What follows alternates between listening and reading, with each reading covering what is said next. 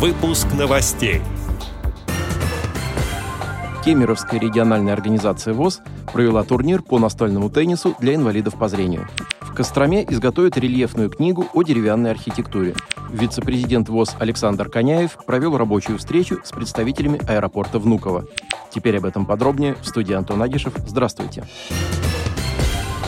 В конце сентября состоялась рабочая встреча по вопросам совершенствования предоставляемых услуг и доступности аэропортовой инфраструктуры, в которой приняли участие вице-президент ВОЗ Александр Коняев, представители акционерного общества «Международный аэропорт Внуково», сотрудники аппарата управления ВОЗ и Института профессиональной реабилитации и подготовки персонала ВОЗ «Реаком».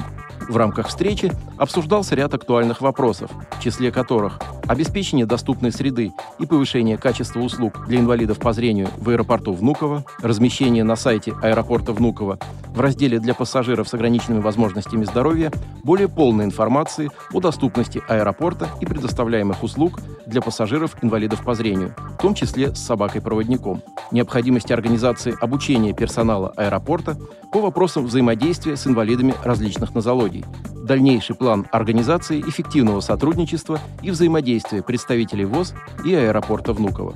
По итогам встречи запланировано создание совместной рабочей группы из числа специалистов ВОЗ и представителей акционерного общества «Международный аэропорт Внуково» по вопросам доступности инфраструктуры аэропорта и предоставляемых услуг для инвалидов по зрению.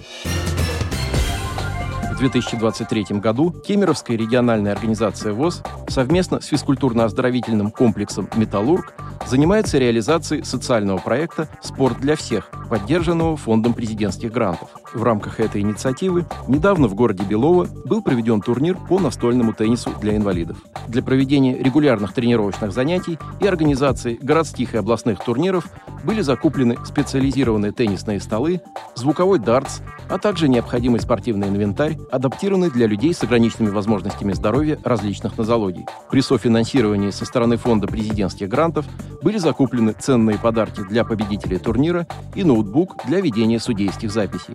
В соревнованиях приняли участие 34 человека. Это лица с нарушением зрения, поражением опорно-двигательного аппарата, с нарушением слуха, люди старшего поколения и члены их семей. Турнир прошел оживленно, в теплой и дружеской атмосфере. Победители турнира получили медали, грамоты и ценные призы. Ознакомиться с социальным проектом Кемеровской региональной организации ВОЗ «Спорт для всех» можно на сайте фонда президентских грантов. Тактильную книгу для незрячих и слабовидящих людей готовят к выпуску в Костроме. Как сообщает Костромской музей-заповедник, рельефное издание будет выполнено из пластика. Книга расскажет о деревянной архитектуре Костромского края и ее основных элементах. Так читатели с нарушением зрения смогут узнать из издания о резных наличниках, окнах, символах на фасадах изб и о многом другом. Объемные иллюстрации позволят незрячим людям тактильно изучить примеры архитектурных элементов. В основу материала рельефной книги войдут изображения памятников деревянного зодчества, находящихся на территории архитектурно-этнографического отдела Костромского музея-заповедника «Костромская слобода». Дополнением к книге станут тематические аудиозаписи. Издание выйдет в рамках проекта «Делиться светом. Осязательный путеводитель по народной культуре».